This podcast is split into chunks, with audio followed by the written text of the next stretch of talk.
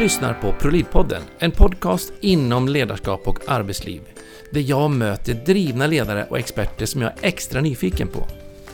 Jag heter Jan Blomström och är affärspsykolog och grundare av ProLid Academy, ett kunskapscenter för just ledarskap och arbetsliv. Vad du har för nytta av allt vad vi gör, ja, där hittar du all information om inne på prolid.se. Men nu är det hög tid att låta dagens gäst få inspirera både dig och mig. Så ge plats i studion så kör vi igång! Hjärtligt välkommen till Lena Munter från Bolagsverket. Tack så mycket. Vad kul att du kom till ProLead-podden. Du jobbar ju som eh, enhetschef över HR och eh, fastighetsenheten, va? eller avdelningen. Exakt. Och ni gör så mycket spännande så jag tänkte jag måste ju bara få höra om du vill komma in och hälsa på i podden och berätta lite om vad ni håller på för mycket roligt där hos er. Ja. Kan inte du bara berätta kort, vem, vem är du och, och, vem har vi med oss? Ja, jag är bolagsverkare sedan eh, några år tillbaka men ganska ny inom eh, HR-området. Men eh, jag har haft ett eh, uppdrag tillsammans med en annan tjej att eh, driva kulturarbete på Bolagsverket. Ja. Och inte jättebrett utan specifikt inriktat mot att vi ska ha en kultur på Bolagsverket som är präglad av mod och tillit. Mm. Mod och tillit är ord som vår generaldirektör Annika Stenberg har myntat hos oss. Ja. Och det finns ju ett varför naturligtvis, varför just de orden är valda. Och det är det du håller på med? Ja, just nu så, så gör vi det. Ja. Och, eh, man kan säga så här, det händer ju precis som du sa. Vi jobbar med mycket spännande uppdrag och saker på Bolagsverket. Och eh, jag tror att överlag så är man nog ganska duktig på de flesta ställen att jobba med struktur. Mm. Men man kanske inte jobbar lika medvetet i alla fall med eh, kultur. Och det är det vi försöker göra. Och Eh, för att verkligen lägga tyngd åt eh, kulturarbetet och just mod och tillit så är det faktiskt en framgångsfaktor i vår verksamhetsstrategi på Bolagsverket. Så det finns med i det strategiska ramverket som är ett av styrdokumenten vi har. Och vad innebär det liksom i praktiken? Ja, det innebär, man kan säga att eh, mycket vårt varför då vi ska jobba med, med kulturen och mod och tillit, det handlar ju om att det är ju människorna som ser till att eh, vår vision och vägen dit faktiskt blir möjlig. Mm. Och eh, det, ja, det går fort i samhället idag och eh, ja. vi jobbar mycket med digitalisering för att eh, framförallt förenkla för våra företagare. Och vi vill ju att de ska kunna lägga absolut den mesta tiden på att utveckla sin verksamhet istället för att jobba administrativt med exempelvis uppgiftslämnande till oss myndigheter. Mm. Och eh, det går snabbt som sagt och framförallt går det snabbt inom teknikområdet och vi måste vara snabbfotade och vi måste använda varje medarbetares kompetens, vilket kräver tillit. Eh, att ha en tillit till, till, kompetensen och att vi låter bedömningar och beslut helt enkelt fattas så långt ner, trycker ner beslutsmandatet så långt ner vi bara kan. Men eh, det krävs också mod faktiskt för att våga prova nytt. Och då gäller det både att prova ny teknik, det kommer ju enormt mycket ny teknik hela tiden, mm. eh, och våga lita på processerna och ha modet att pröva. Och också modet faktiskt att backa och göra en, en, en pivot och säga mm. att det här var inte riktigt bra, vi får prova någonting annat istället. Så mod och tillit, de hör ihop. Det går inte att ha det ena utan det andra, utan det krävs tillit för att våga visa mod och det krävs också mod faktiskt för att våga visa tillit. Det handlar lite grann om att släppa kontrollen också. Ja, det kan man ju tänka sig. Alltså jag hade ett möte här för någon dag sedan om en chef som sa att ja, men vi, har, vi har en situation där liksom, de vill ha en skriftlig förklaring, eller vi ska skriva ner vad det är vi, vi vill. Men vi jobbar ju egentligen inte så, för vi har ju tillitsbaserat. Men det där behöver ju kanske inte vara en motpol. Utan man måste ju också våga vara tydlig, ändå mm. inte ha kontroll. Utan kanske ha koll på att det finns kontroll någon annanstans i organisationen. Det var bra att du, du faktiskt sa det, för det är klart att det finns en skillnad i det. Eh, men jag tänker så här att eh, vi har ju valt att börja med cheferna exempelvis. Mm. Eh, låta dem gå lite före i det här. Därför att det krävs ju också, ska man förändra exempelvis styrning och ledning, eh, och då, då då, då, får inte liksom, det får inte gå stick i stäv med det vi säger i kulturarbetet med mod och tillit. Eh, jag, då pratar jag mer om att kunna gå från att detaljstyra exempelvis till att styra mer med mål eller ramar. Mm. Gör man inte det, då sätter man ju lite käppar i hjulet för sig själv eh, när man säger att vi ska låta beslut och bedömningar tryckas ner så långt ner i organisationen som möjligt. Mm. Och hur exakt gjorde ni och varför inte och hur? Och då, då, då kortslutar man ju hela den idén, tänker jag då. Ja, men exakt. Ja. Eh, det är därför det är så viktigt att cheferna måste ju liksom gå före eh, någonstans och visa att vi menar vad vi säger. Mm. Och sen är det här med tillitsbaserat, jag, jag tycker att det har blivit lite ja, ska jag säga, jag tycker det är ett litet missförstånd det där att om man leder tillitsbaserat så innebär det att man inte har någon kontroll. Nej. Det stämmer ju inte riktigt eh, tycker jag. Skillnaden är väl hur man steder, eh, styr och leder. Ja. Eh, men man ska inte detaljkontrollera om man måste fundera på vart ska kontrollen finnas, precis som du säger. Ja. Ja, för en då... verksamhet som inte har kontroll är ju livsfarlig, tänker jag. Man ska ju veta ja. vad man håller på med. Men kanske inte, det kanske inte är de högsta cheferna eller inte knappt de lägsta cheferna heller som ska ha kontroll. Utan det kanske är de som ska jobba med frågorna som faktiskt har kontrollen. Ja, mm. exakt. Det, det, det, är helt rätt. Det är, det är jätteviktigt att man... Allting måste hålla ihop. Det måste liksom finnas en röd tråd i, i det man gör och säger. Och jag tänker också du pratar om att vi behöver alla medarbetarna och att man så snabbt som möjligt ska kunna vara förflyttningsbar. Eh, mm. och, och till det snabba tempo som är. Eh, mm. Då måste de ju också kunna ha liksom för tryggheten i att kunna liksom fatta beslut och göra sin ställningstagande på vad är relevant eller inte relevant just den här situationen. Men, men jag är ute och konsultar en del och där kan jag tycka ibland när man pratar om eh, mod och tillit, eller kanske framförallt tillit som man kanske oftast pratar om. Jag tycker man inte hör så många ställen som pratar om modet. Mm. Um, och framförallt inte så tydligt ihopkopplat. Mm. Men det blir lätt att det bara blir floskler också. Alltså att ja, men vi har så mycket tillit till varandra så att du får göra vad du vill, typ. Så hur gör ni för att, inte, eller att det ska bli konkret verkstad hos er? Liksom? Ja. Hur lever ni det? Mm. Vi gjorde faktiskt så, det här var ju en av framgångsfaktorerna skulle jag vilja påstå, det är ju att bryta ner de här orden till konkreta beteenden. Mm. Eh, och eh, varför jobbar man med beteenden då? Ja, för att det är väldigt mycket lättare faktiskt att prata om vad man ska göra istället för hur man ska vara. Mm. För det är där det lätt kan bli floskler och, och det också blir Ja, men det finns ungefär lika många tolkningar eh, på en egenskap som det finns eh, människor, ska jag vilja säga. Mm. Därför så har vi jobbat tvärfunktionellt. Vi har försökt, involvering är ju en jätteviktig grej när man ska jobba med kultur, för det här måste ju sitta i kroppen. Det är ju ingenting man, man bara lär sig, utan man måste ju ta in det här i kroppen. Mm. Så det räcker eh, inte att det ska finnas på ett dokument som man tar fram om ett år och tittar på, Nej. det ska vara med där vi står just nu. Exakt, så att vad vi gjorde, det var ju att vi eh, satt ihop en tvärfunktionell grupp, både med olika roller, alltså olika ställen i verksamheten. Ja. Eh, olika nivåer också på, i hierarkin, hur man jobbar. Och sen så har vi jobbat fram tio beteenden som eh, kan funka vart man än jobbar i organisationen och som ska vara att agerar vi så här, då bygger vi mod och tillit. Det, det var den utgångspunkt vi hade då när, när vi satt ihop de här. Sen så har vi sagt så här att, och det är de här beteendena som vi just nu faktiskt med start eh, den här veckan så har vi byggt ett spel. Eh, och det här spelet det ska alla medarbetare på Bolagsverket eh, spela. Det är närmare 600 personer som kommer att spela det här spelet. Mm. Och det utgår just ifrån de här beteendena som vi har tagit fram. De här tio eh, beteendena liksom?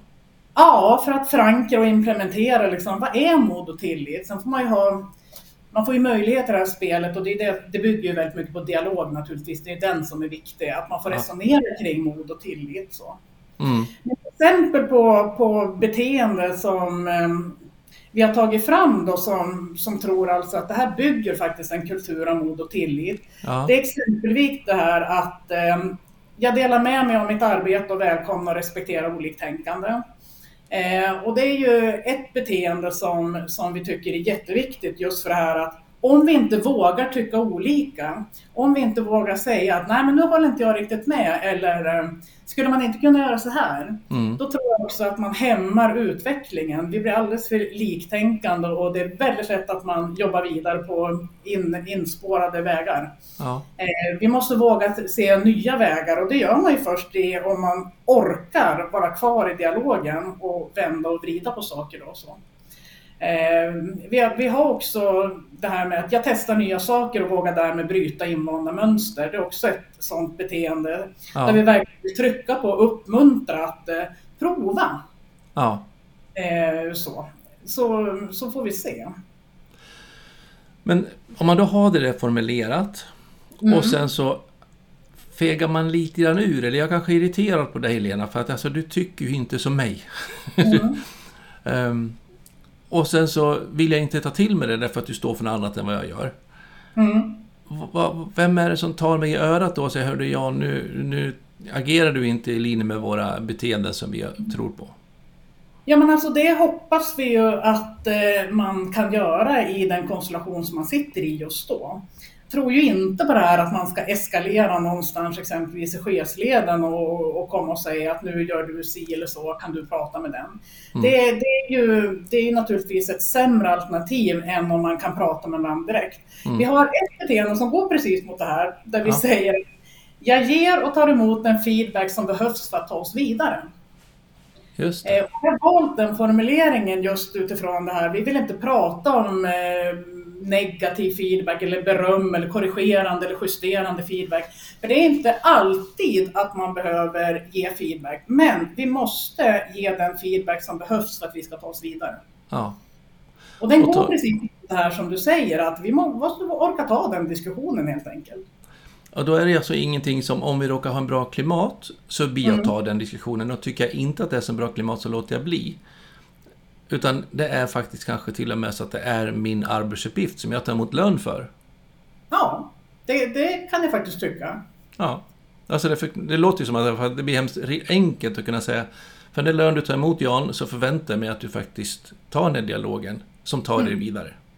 Och det är det här jag menar med att eh, man kan inte ha det ena utan det andra. För det Nej. krävs naturligtvis att man har en tillit i organisationen för att våga ge den feedback som tar oss vidare. Ja. Eh, jag har så svårt att se. Vi började faktiskt med att vi skulle sätta fem beteenden på mod och fem beteenden på tillit. Ja. Men ganska snabbt insåg vi liksom att ja, men det här är på tillit också. Ja, eh, ja men det där är på mod också. Ja. Till slut så, så sa vi att nej men alltså det går ju inte. De här går ju ihop. Även om det är olika saker så förutsätter de varandra. Mm. Så att eh, ja, det här är ju exempel på beteenden som vi tror bygger just mod och tillit och våga jobba med det här. Då. Mm.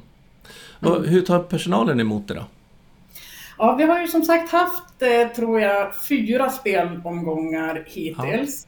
Och eh, det här spelet har vi ju byggt upp med en extern leverantör Ja. Eh, och det bygger jättemycket på som sagt dialog, det är dilemman man får ta sig an, det är ställningstaganden man ska göra för att få den här diskussionen där man har olika åsikt. Ja. Eh, det är lite quiz och lite sånt där. Då. Och eh, tanken är ju med det här spelet att eh, det ska ju vara lustfyllt. Vi vill ju skapa engagemang för de här kulturfrågorna och vi hade faktiskt gjort så. Vi hade gjort en liten sån här sneaky peek ja. inom spelet där vi lanserade beteendena på affischer i huset. På lite ja. här och där, på lite olika ställen. Och ingen förklaring, ingenting. Utan, Nej, det bara dök upp där. Ja, det stod bara liksom beteenden och då frågade vi så här. Ger du den feedback som, som behövs för att vi ska ta oss vidare? Ja. Och så frågetecken. Och så börjar man undra, ja, vad är det där för någonting och varför du? Jaha, lite så. Och sen, ja, sen kommer de här igen i spelet då. Ja. Och eh, hittills så har det tagits emot eh, väldigt positivt måste jag säga. Vi, vi gjorde så också att um, det är ju tidsatt, det ska ju ta ungefär en timme att spela det här spelet. Man ja. sitter i, i tvärfunktionella grupper där också. Ja. Är man det fysiskt i ett rum eller gör man det på en digital plattform? Det är en digital plattform. Ja. Så att man samlas runt en skärm och eh, vi har ju lite sådana här små arbetsrum som man kan sitta i då för att få lite lugn och ro ändå. Då. Ja. Eh, chefer och medarbetare spelar tillsammans. Vi, vi har inte gjort någon skillnad på så, utan Nej. alla spelar med varann och man spelar med olika delar ur verksamheten. Då. Ja. Och vi smög faktiskt också in en eh, skala. Vi ville få en liten baslinjemätning på. Vad uppfattar vi? tar chansen nu när alla 600 ska spela. Då får vi ju en jättebra mätning på vad tycker man idag att vi ligger ja. någonstans. Ja. Vi har ju jobbat med det här, vi har ju jobbat med det här eh, eh, lång, ganska långt tidigare. Sen tappar vi tyvärr lite fart. Det är jättesvårt att jobba med kultur under pandemin när mm. majoriteten av våra medarbetare jobbade hemifrån. Så att, mm. eh, nu är vi liksom igång igen. Så. Vad skönt. Ja, och det, det har ju drabbat typ alla, känns det som. Ja, exakt. Mm. Mm. Även om det går såklart, men det är mycket tyngre. Så, ja. Mm. ja, men det betyder ju då att ni kör igång det, men får, har ni fått någon mätt nulägesbild också innan ni kör igång det med spelomgångarna? Har ni hunnit sett resultatet? Det är i spelomgångarna vi får... Okej, det är där man mäter uppe?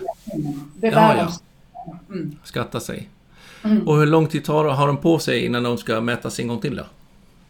Ja, det var, vi funderar lite grann på det, hur, hur för det är ju det ett eh, medskick också naturligtvis. Ska man jobba mm. med kultur och beteendeförändring så måste man ha respekt och vara lite ödmjuk för att beteendeförändring tar tid. Ja.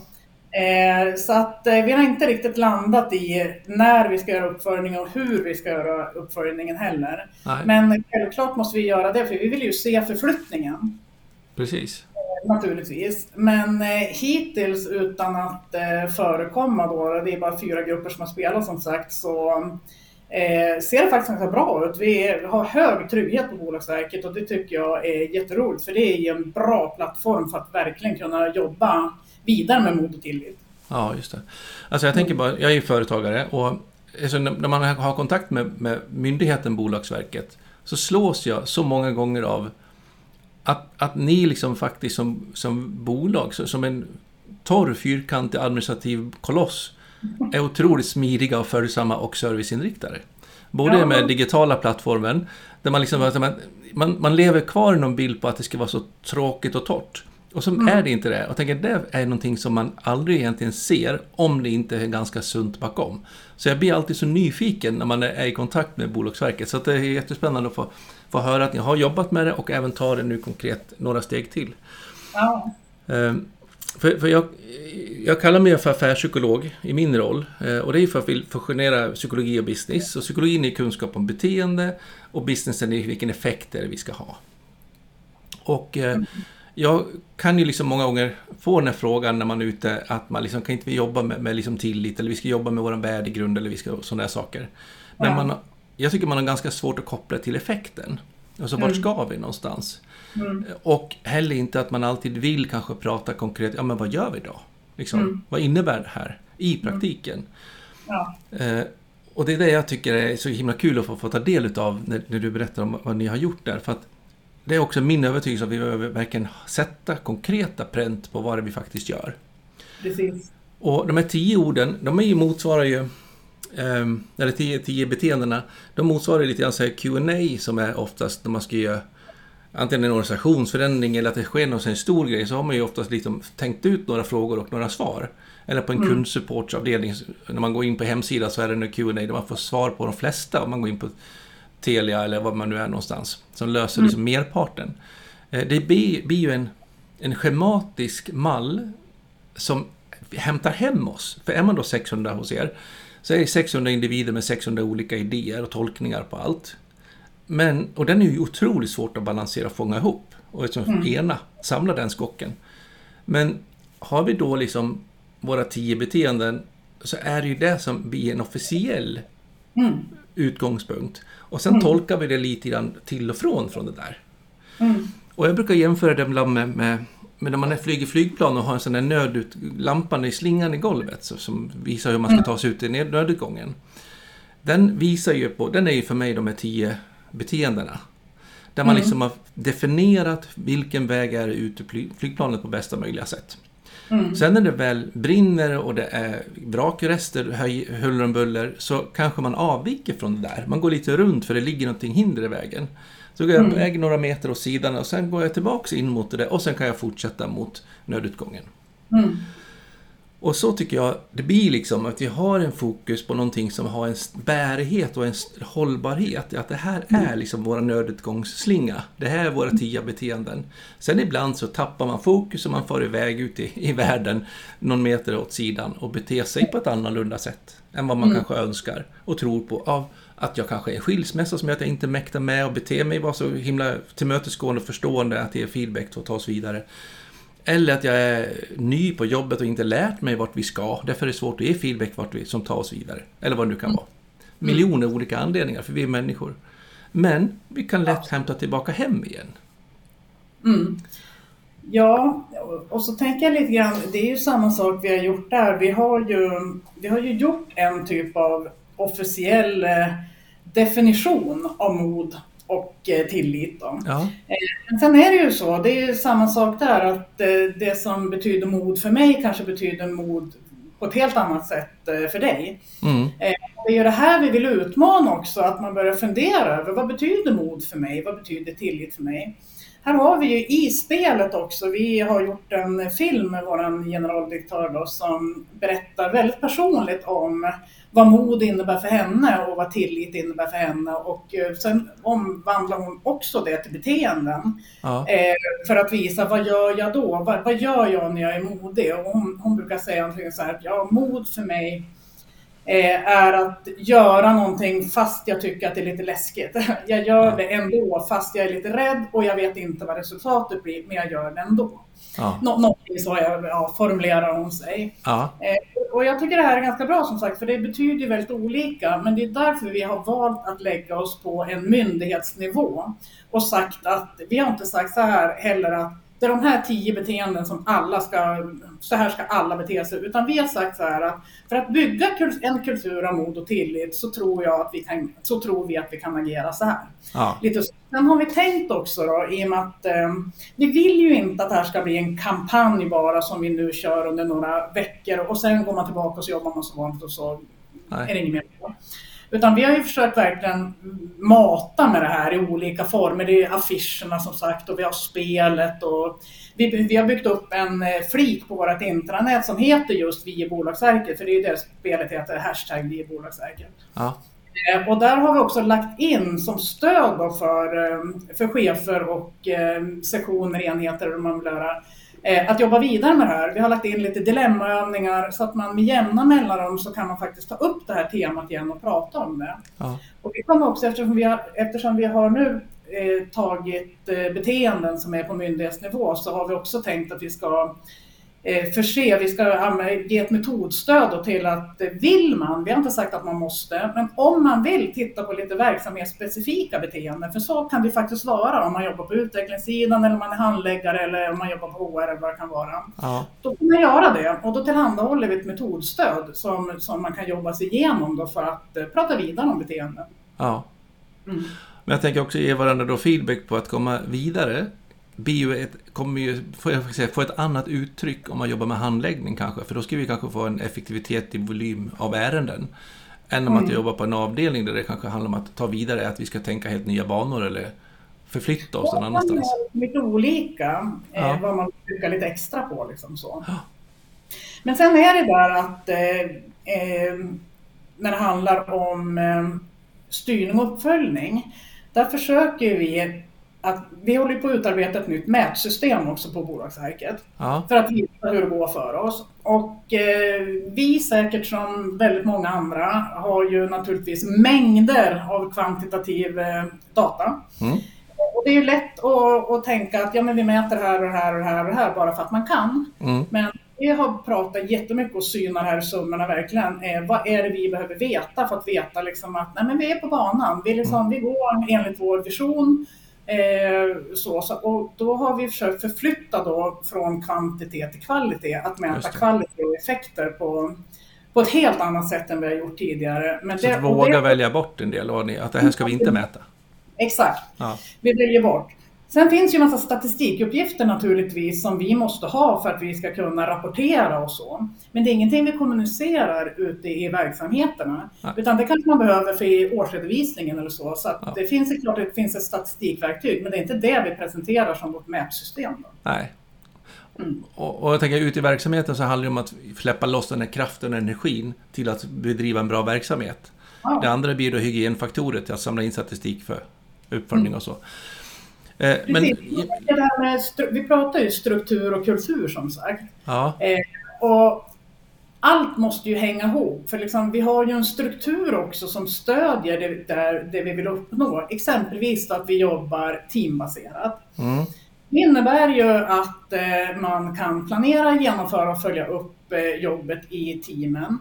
Eh, och då kräver det att vi tittar på ledarskapet. ja, Vi håller på att upparbeta en ny ledarskapspolicy, för som ledare då så kan du ju inte detaljstyra och, och, och, och fördela arbetet eh, på det gamla sättet om man säger så. Nej. Utan man ju faktiskt ta ett steg tillbaka och verkligen bli vägröjare och ge förutsättningar för teamen att själva planera och genomföra sitt arbete.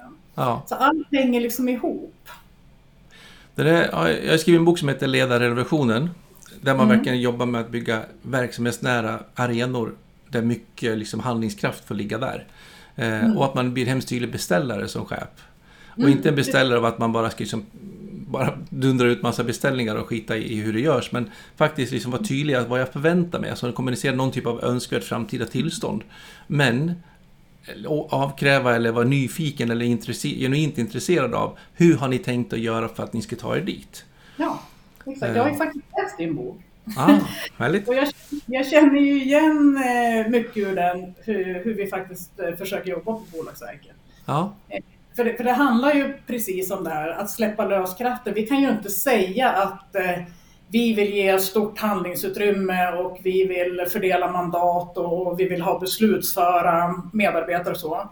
Och sen går man in och detaljstyr och så säger Nej. man så här att eh, ja, mejla mig innan du svarar. Ja. Eller skicka till mig först innan du skickar till någon. Alltså, ja, du förstår, liksom, Ja. Man måste ju leva som man lär. För det är Ja. faktiskt också ett av våra tio beteenden, att jag lever som jag lär. ja, Eh, för, för annars så skevar det ju och det, fin- det, det går ju oerhört snabbt att, förstöra tilliten till en kulturförflyttning om man, om man säger en sak och så agerar man på ett helt annat sätt. ja. Det märker ju varje tonårsförälder som säger att du får inte dricka i helgen. Här har du en flaska vin. Ja, ja Alltså det, men, det, det slår ju sönder hela budskapet liksom. precis. men- och det men- vet var och en, på att säga, att det tar ju lång tid att bygga upp ett förtroende men det går oerhört snabbt att, att rasera det. Och då är vi inne på det lite grann där som du säger att ni har också det här med strukturen. Eh, Mm. att, liksom att, att bygga hållbara strukturer som gör att det tål så att inte vi rasar ner och börjar om från början hela, så fort det händer någonting. Utan vi behöver en infrastruktur som, som Mm. håller uppe det här.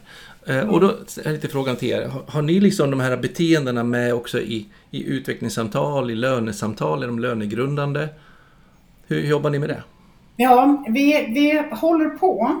Eh, vi tar lite ett steg i taget. Just nu så tittar vi på eh, ledarskapspolicyn Mm. och eh, vi har också tittat på att väva in det här i våra rekryteringsannonser. Mm. Där får man också känna igen det här vi i Bolagsverket och, och mod och tillit och det. Så att där har vi börjat nu. Vi har precis, eh, vi har sagt precis som du säger, det här måste det här måste genomsyra även eh, lönesamtal, utvecklingssamtal och så vidare. Så absolut, det måste bli en helhet och det ska liksom hänga ihop. Och vi bygger ju det här runt hashtag vi i Bolagsverket. Ja.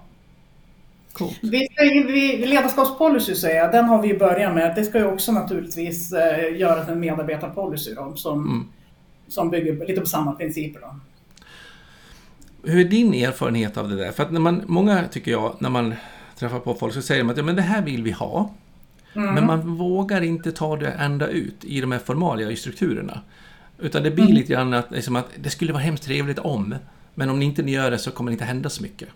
Jag tänker det är otroligt starkt om man säger att om vi verkligen tror på att, att liksom feedback som tar oss framåt, nu fastnar jag på det beteendet, sorry, Eh, men liksom de tar oss framåt. Eh, Mm. Och sen så har man, och att det är någonting som är bra och som är, liksom är, är våran dröm, liksom beteende. Och sen beter medarbetaren sig inte så. Mm. Då lär jag kunna säga att jag vill ha mer av det där som vi vill ha och jag vill ha mindre av ett annat beteende. Så att, att inte ge feedback eller inte styra det mot mål. Mm. Eh, och då blir det ju liksom att vi vill ju premiera det, som vi, det beteende som vi vill ha. Mm. Jag brukar jämföra att vara på en scen ibland. Om man skulle ha en teaterföreställning och så kör man liksom en Sound of Music-föreställning. Eh, och då är det beteendet jag vill att du ska ha när du ska sjunga Sound of Music-strofarna. Och när du börjar mitt under föreställningen börjar bete dig med att köra lite Hamlet-repliker så blir det lite löneavdrag kanske i förlängningen. Mm. Om du jobbar på min ensemble liksom. Så att det beteendet är ganska konkret. Mm. Men vi är oftast ganska tabu att kommunicera hur vi beter oss. För det är ett mänskligt beteende och så är man lite för försiktig. Så att, att liksom Mm. köra lite gamification för att liksom jobba och träna i det där är ju någonting Mm. som är otroligt viktigt. Och man behöver, tänker jag, att man också säger du Jan, nu fegar du ur där, det där är inte okej. Ta Mm. diskussion, in på, i ringen och liksom kör fighten. Ta debatten. Mm. Eh, För det är det vi vill ha mer av. I form av att man får bättre lön. Och där är ställningstagande också någonstans eh, hur man jobbar. För jag tror ju på idén att eh, jobba mest naturligtvis med positiv förstärkning. Alltså Ja. att eh, vi har ju ett beteende av de här tio också då, som heter jag uppmärksammar och berömmer bra insatser och beteenden. Ja, Så där har vi faktiskt lagt både verksamhet och beteende i samma, i samma mening. ja, Eh, och det handlar ju om alltså att vi vet ju det att eh, man ska säga, beröm eller kritik kan på kort sikt få väldigt eh, samma, eh, samma effekt faktiskt. ja, ja, Men vi vet däremot att eh, jobbar man mer med positiv förstärkning så håller det längre över tid. mm, Och det är någonting också som lockar fram det, eh, den inre motivationen, alltså att jag vill göra det här igen. För det, det är ju så oftast de flesta funkar att får man beröm eller positiv uppmärksamhet, ja, då känns det lite bra. Och det innebär liksom att jag vill göra det här igen. ja, Då förstärker man ju det beteendet och jobbar med de här tio önskade beteenden man säger. ja, Att sen jobba med, med, med kritik eller negativ feedback då, då tar man ju bort ett beteende. Mm, Eh, naturligtvis då. Och det blir en annan sak. Då, då avstår jag att göra någonting för att jag är rädd för att få kritik eller att jag ska bli negativt uppmärksammad. ja, Och det är ju en mer negativ känsla. Sen ibland måste du ju helt enkelt, för att veta vad du ska göra så måste du kanske ibland få veta vad gjorde jag då som jag inte skulle göra. ja, det är lite, jag tycker inte man, man kan inte jobba bara liksom hundra på ett år, men du måste ha ditt huvudfokus på uppmärksamhet och beröm. ja. Det Och är jag helt med. dessutom om man behöver någon gång ge någon typ av korrigerande eller justerande feedback. Har jag öst på och liksom man vet att grundtanken är att jag vill väl Ja, eh, och jag är duktig på att berömma, då, då är det också enklare att ta till sig att man ibland får någon typ av kritik då som, kan, som kan uppfattas som kritik. ja. Och jag tänker också att de få gånger man, man kör då kritik, jag tror inte heller att man kanske ska vara fullt så rädd, för ofta när man tänker kritik så är det ju att då har man fokus på det negativa. Men Mm. ger man en markering av att det där kanske inte var riktigt det jag ville, för då har man ju sagt tio gånger vad jag vill ha först. Ja. eh, och det positiva. Sen så markerar man också att det där var inte riktigt okej. Men om man bara ska göra det, då blir det liksom en smäll på fingrarna som att oj Ja. shit, hur blir det här? Det blir inget kul.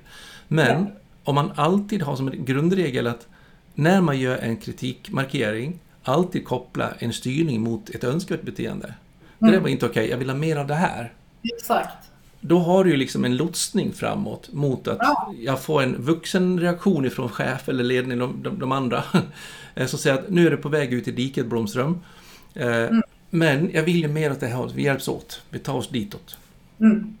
Ja, så tänker jag också det här med, man pratar ju väldigt ofta om hur man ska ge feedback. Det här med att man ska prata jag-budskap och, och, Ja. och jag upplever att när du gör så här så, så blir det så här för mig. Ja. Ja. Lite som man ska ge den direkt, den ska vara personlig och sånt där. Men, men eh, vad vi kanske borde öka lite mer träning i, det är kanske hur man tar emot feedback. Ja, För det är också en förmåga och där är vi också lite olika. Eh, naturligtvis hur, vilken toleransnivå man har och vilken träning man har i att ta emot feedback. Och då pratar jag faktiskt både om positiv och, och, och eh, det som kan, uppfattas som negativt. Då. ja, Det behöver vi också träna oss i för det, det är inte alldeles enkelt. Och här, här tror jag att det är, ju mer man känner varandra, ju mer man lägger på kommunikation och relationer och att man känner varandra, desto mer lär man sig också om hur personer fungerar när det gäller feedback. ja. Jag brukar ofta tänka i termer av att beställa feedback. är ju en träningssak också som man kanske behöver lägga på. För vi har hemskt mycket fokus på att träna på att ge feedback. Kan behöva träna på att ta emot. Men man kanske kommer ännu längre på att träna på att efterfråga feedback. Ja, det är sant. För att om jag säger Lena, kan du spegla mig när jag, hur jag har tänkt här? För jag har tänkt så här, vad tror du om det? Är jag ute och cyklar eller gör jag rätt? Eller vad, vad, vad tror du? Ligger jag i linje med våra beteenden? Mm. Eh, då kan ju du säga det nästan hur klumpigt som helst när jag har efterfrågat det, för jag kan ta det då. Exakt. Men om jag inte har beställt det, liksom... ja men då står jag helt vidöppen liksom. Ja. Och, och då, då tar jag nästan aldrig en feedback fel. Däremot, om du vill ge mig feedback, då behöver du verkligen träna på att paketera på ett smart sätt. För jag kanske inte alls vill ta den just då. Och framförallt om jag behöver den, då kanske jag inte behöver den. Oavsett om den är positiv eller neg- mer negativ inriktad. Mm. Och då behöver man träna på att träna, liksom på att, på att liksom ta emot den. Men även om jag är vältränad att ta emot den, så är vi det här med tajmingen. Om jag inte liksom mentalt i move att ta emot och du vill plötsligt ge mig feedback åt något håll, så Mm. är ska det mycket till ändå att jag liksom lyckas hinna trimma in mig till att ta emot budskapet ifrån dig. Ja. Så att tränar Ja, man på att återfråga så, och beställa feedback så är det, har, man, har man så mycket gratis, tänker jag. Nej men absolut, visst är det så. Och, och eh, det finns ju mycket övningar man kan göra naturligtvis för att eh, skapa någon typ av grundplattform kanske. Men, men samtidigt är det alltid eh, fiktiva situationer. Ja. Du måste faktiskt börja våga träna i skarpa lägen. Ja, Eh, och, och, eh, och då är vi inne igen då på mod och tillit. Ja. Då är vi tillbaka till det, att det, det krävs tillit för att våga, våga prova. Helt enkelt. vad coolt om ni hade kunnat haft en livesändning från en sån här gruppövning med, med, med spelet så att man kunde följa det på nätet. Jag Ja, hade ett kontor på ett ställe, då hade vi livesändning från kontorslandskapet. Så att liksom Ja. man såg vilka som var, kom i lokalen och sånt där, så kan man följa det på, på nätet. ja, Jag ja. såg det framför mig nu, vara med, för det skulle vara så himla kul att få, få vara med i, i diskussionerna, för det måste vara hur spännande som helst. Ja. Vad kul!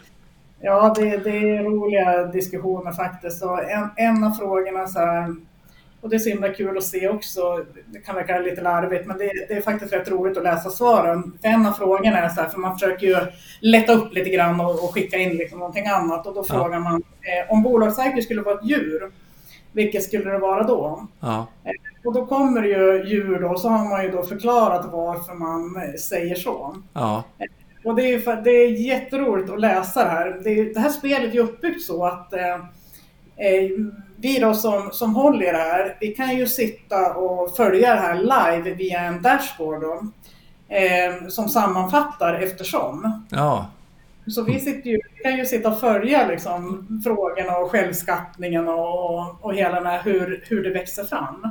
Så ni kan sitta där och dricka lite kaffe och bevaka hur, hur det växer Ja, fram? lite så. Och sen gör vi ju så när, när de har spelat klart och så samlar vi dem ju igen då i matsalen och sen så visar vi Ja men det blir ett ordmoln exempelvis på mod och trygghet vad, när de säger vad innebär det här för er?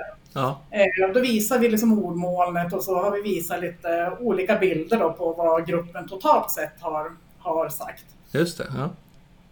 Så att, eh, nej men det, det, det är ett roligt sätt att ta sig an en, en, eh, ett sånt här område helt enkelt. Och avdramatiserat känns det som. Ja, mycket. Precis. Underbart. Så mindre dram, drama kring de här frågorna. Så att man är rätt på. Ja, exakt, Ja, exakt. Ja. otroligt spännande. Du, om man vill eh, höra mer med dig eller prata mer med dig, vad, vad får man ta på dig? Man får tag på mig på Bolagsverket eh, och eh, antingen via mail eller telefon. Ja. Lena om man- Munter, Bolagsverket. Googla så är det kontakt. Ja, Jättefint. Eh, Stort tack för att du kom och delade med dig och bjöd på era resonemang. Och eh, så har ni så riktigt roligt era spel framöver nu då. ja, det ska vi verkligen ha. Tack för att jag fick vara med. Toppen, toppen. Ha det gott. Hej då. Detsamma. Hej. Ja, om du uppskattar avsnittet så passa på och gilla och prenumerera på den favoritplattform som du befinner dig på just nu. Och eh, ja, låt oss inspirera varandra också på våra sociala kanaler.